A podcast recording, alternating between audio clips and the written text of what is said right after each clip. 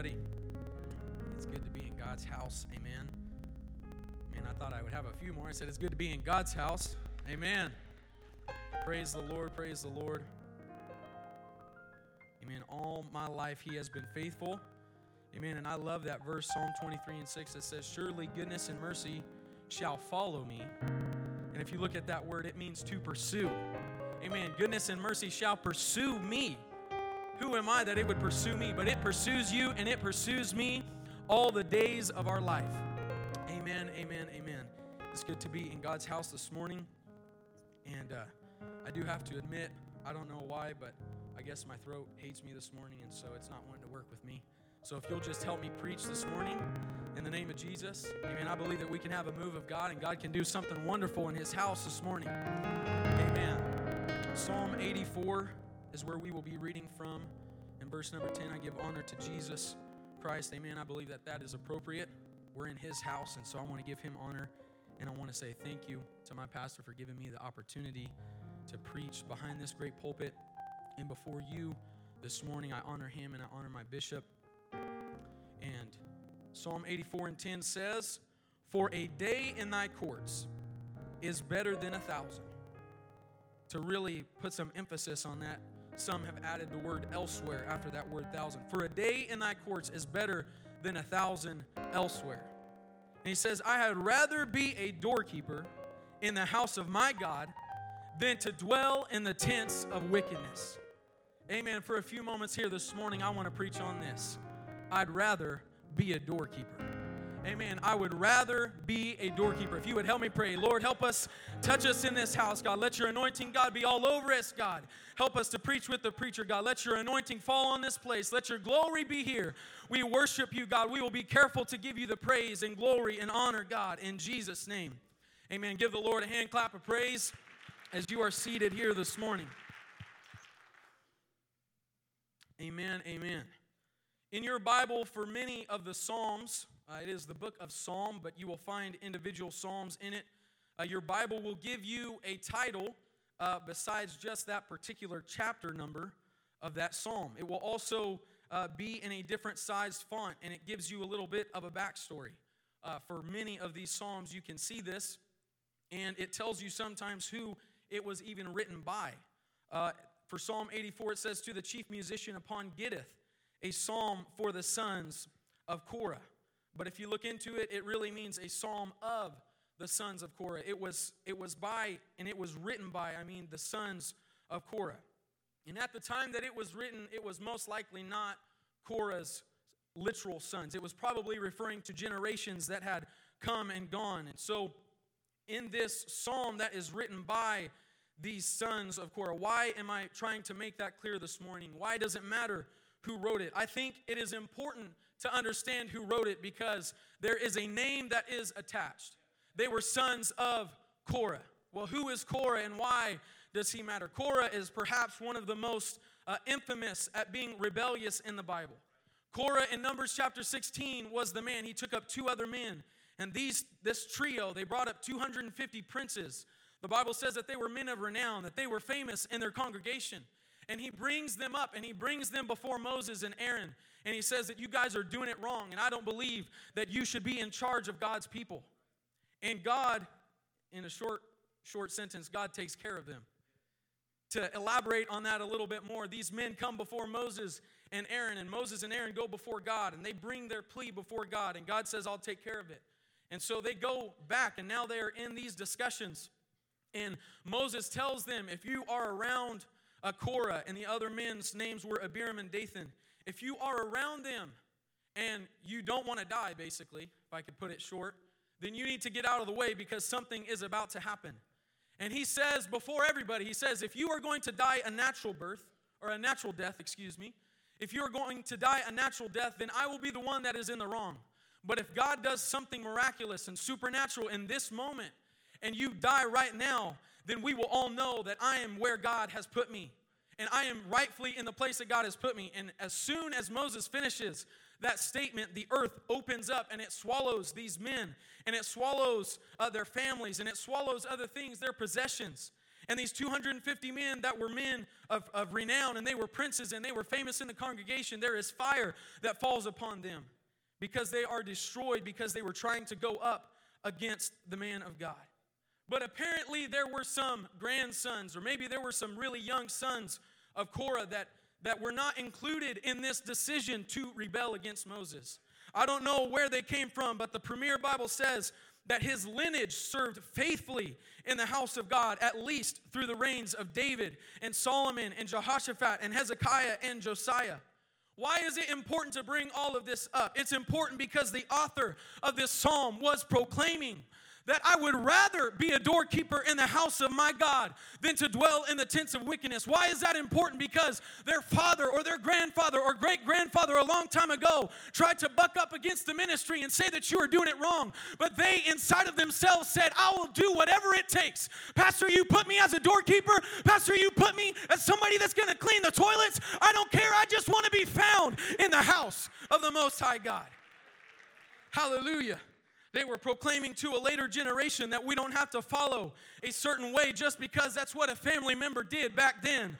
Oh, hallelujah, hallelujah. You can live your own life. Amen. Hallelujah. The anointing of Jesus Christ can break the bondage and it can break the chains of generations that did not live for God and that were addicted to alcohol and addicted to drugs. And you can come into the house of God and you can make a decision for yourself that I'm going to be faithful to the house of God. Hallelujah, hallelujah. That ought to make you excited because you can do it. Hallelujah. I said you can do it. Thank you, Jesus. Hallelujah, hallelujah.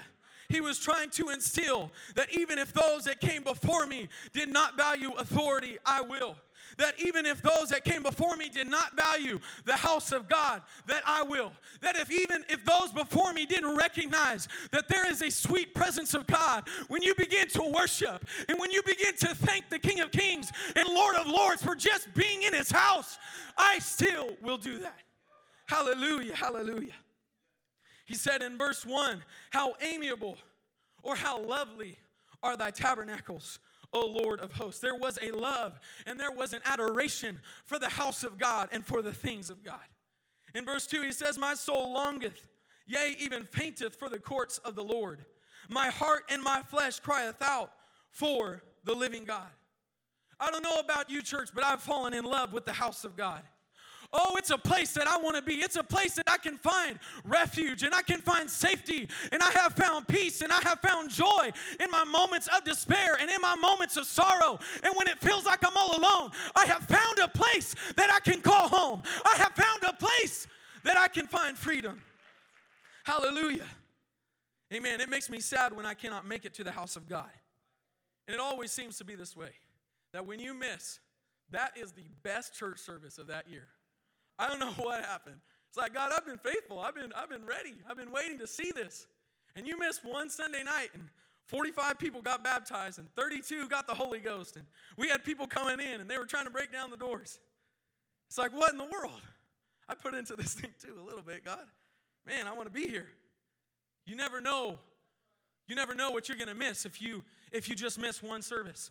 That's why it's always important, Pastor. Every single service, you have to push. Every single service, you got to push a little bit more and push a little bit more because I want to see some great things of God. I don't know about you, but I don't want to come to a dead church. I don't know about you, but I want to come to a place where people believe in the power of the Most High God, where people worship and people dance because He's been great. Hallelujah, hallelujah. Church is the priority.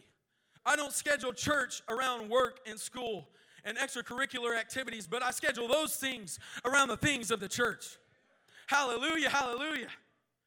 I said I schedule those things around the things of the church. I found out that you'll get a little bit more blessed if you make God's things the priority in your life. If you start missing church for every every little reason, every birthday party, every function, there's going to be some things that you miss. But if you make it up in your mind and in your life and in your family that I'm going to make this the most important thing, Oh, I'm going to see blessings in the kingdom of God.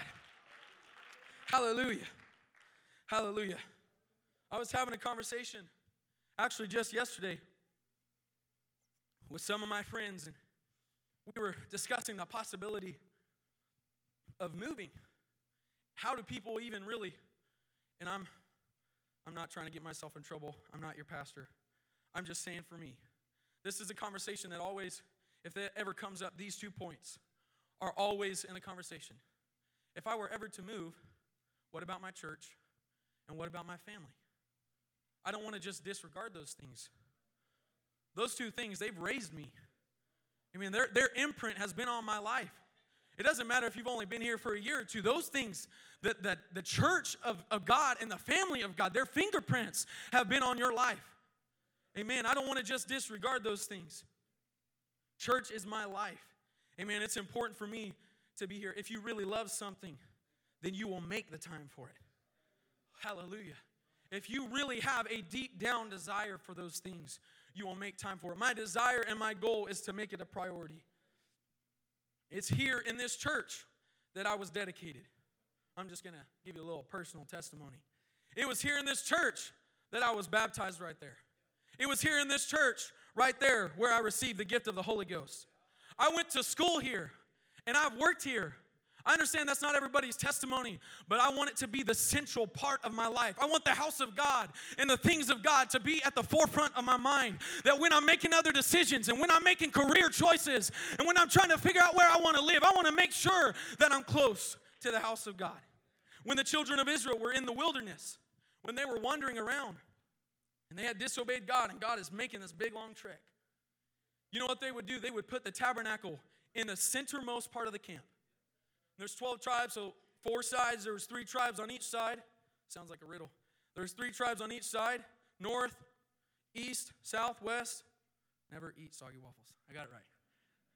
There was three tribes on each side, and it was because in the center of everybody, in the center of everything that they did, when they woke up in the morning, it was the center. Oh, that's good. When they woke up in the morning, it was the center of the things that they were focused on. All throughout the day, it was the center of what they were focused on. At the evening time, it was the center. They wanted it to be a focal point. Amen. I don't want church to just be a Sunday morning, Sunday night kind of thing. I want it to be an every single day thing. Amen. That the values and the beliefs of the church are what I'm holding on to. Verse 3 says, Yea, the sparrow hath found an house, and the swallow a nest for herself where she may lay her young, even thine altars, O Lord of hosts, my King and my God.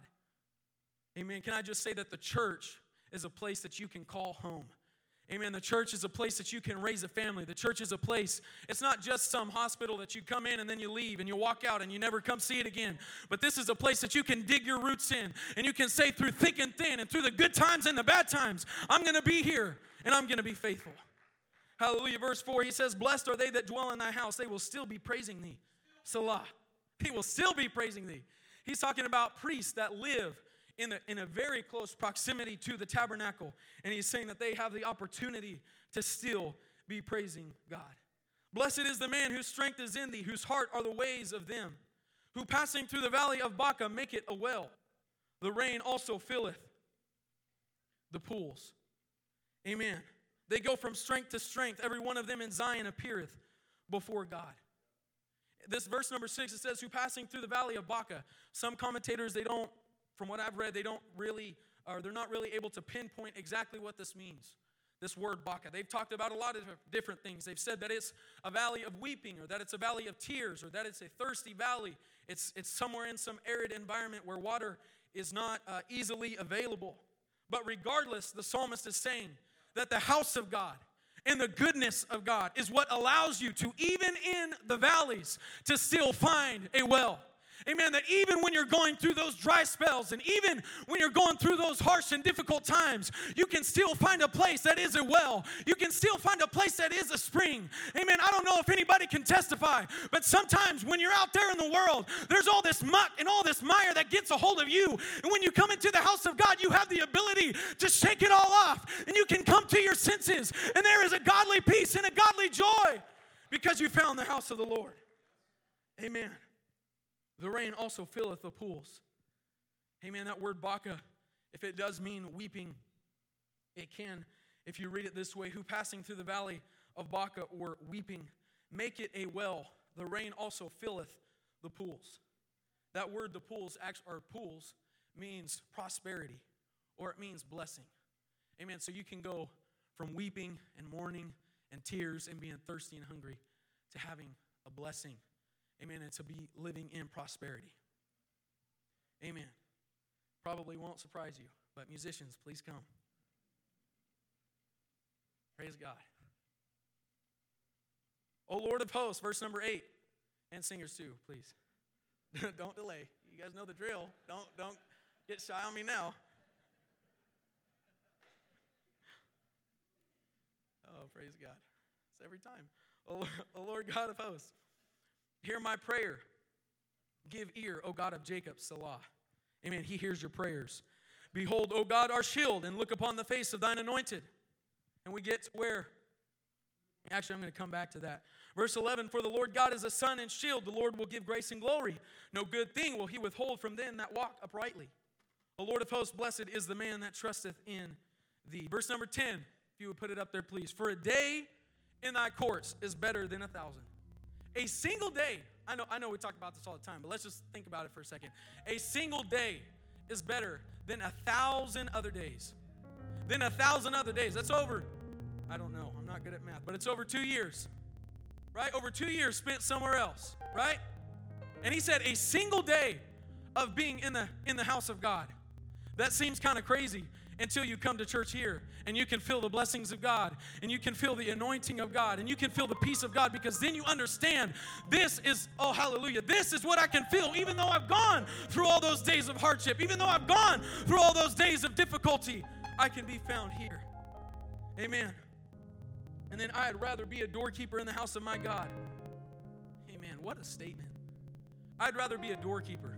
That word doorkeeper means thresh, to wait at the threshold. I'd rather wait at the threshold. I'd rather wait at those back doors than to be dwelling and living and, and being entertained by the tents of wickedness. I'd rather not even be able to come all the way in. I'd rather not to, to be able to enjoy all of those blessings that we know and that we love and that we enjoy every time we come into the house of God than to be somebody, to be somebody important in the tents of wickedness. Amen. Label me a doorkeeper. I don't care. I would rather be a doorkeeper. I would rather be a doorkeeper than somebody else out in the world that has all, all kinds of importance, quote unquote. Oh, I would rather be somebody that is a doorkeeper. Amen. The tabernacle was taken care of by the Levites. When it was needing to be moved, be taken down, and reassembled, the service of the tabernacle, this is what the Levites were for. God has chosen them. And Levi had three sons Gershon, Merari, and Kohath. All three of these sons and their families had specific duties concerning the tabernacle of God. The Gershonites were responsible for the care and tabernacle of the tent, its coverings, the curtains, and the ropes. The Merarites were appointed to take care of the frames of the tabernacles, its crossbars, its posts, its bases, and all of the equipment. Listen, the Kohathites, this is where, where uh, Korah comes from. The Kohathites were responsible for the care of the ark, the table, the lampstand, the altars, the articles of the sanctuary used in ministering, the curtain, and everything related to their use. Korah is the grandson of this of, of Kohath, which is the son of Levi. And Korah's problem with all of this, these other two, Merari, Gershon, they were able to load everything up in in in almost, if I could just say it simply, in a wheelbarrow, and they could roll. They it was easy to move their stuff. You get what I'm trying to say? Spit it out eventually. Okay, but the Kohathites they had it difficult because it was not just the frame and it wasn't just the post, it wasn't just the ropes. These are really important things. Not that those other things weren't, but it doesn't matter if you have a gate if you don't have a tabernacle. And so they're taking care of the lamp and they're taking care of, of the table of showbread. They're taking care of all of these furnishings. And they have to wrap them in a special cloth, from what I understand. And they cannot just let some things roll, they have to carry everything. And so this is a difficult thing. If you read in the Bible, it talks about how God would just, they're in the wilderness, and God would just pick up and go, right? He was either a pillar of fire, he was a cloud, and that's how they identified him. And wherever that was resting in the wilderness, that's where the tabernacle went. Everybody else was surrounded by that. And so sometimes, Bible says it was a day. Sometimes it was a month. Sometimes it was a year. Sometimes you got all comfy. Sometimes you just laid stuff down. And so he's getting bitter about that because he's got to pick everything up. And here we go again. And oh my goodness. And, and all this other stuff. and he gets bitter about it and he lets it start to eat on him and it starts to take control of him and bitterness is, is this prevailing thing in Korah's life and then he finds other people that are also dissatisfied about the things that are going on and, and they don't think that Moses is worthy of this calling and they don't think that he is he should be accepted as this great leader and so here they are they're carrying everything and once again here we are and they've got to set everything down and pick everything back up and so he was getting dissatisfied and he was getting bitter but the sons said, or the grandsons, whoever that lineage was, when they wrote this, they said, I don't care. You sign me up for whatever you got. Moses, you sign me up for whatever it is. I don't care if it's some menial thing. I don't care if anybody will ever know what I am doing for the kingdom of God. I don't care if anybody will ever shout my name and say, Thank you, brother, and thank you, sister, for doing that. Oh man, where would we be without you? No, they said, I'd rather be a doorkeeper. Let me be on the threshold of glory. Let me be on the threshold of anointing. And let me stay there. Oh, I'll be faithful, Pastor. I'll be faithful to what you have requested. I know there's no glory in it. I know there's no recognition in it, but I'm willing to be what God has called me to be. As we stand this morning, is that your prayer? I don't have to be recognized. As the singers sing, I don't have to be recognized. I don't have to be noticed. God, I'd rather be a doorkeeper. I'd rather be somebody, God, that is faithful in your kingdom. All my life you have been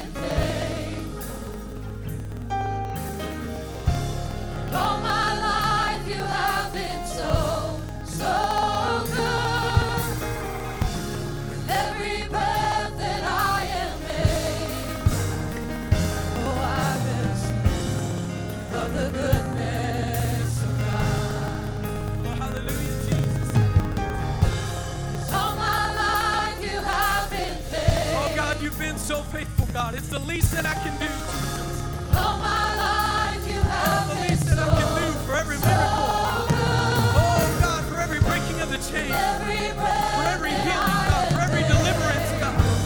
Oh, it's the least that I can do. God, you're so worthy,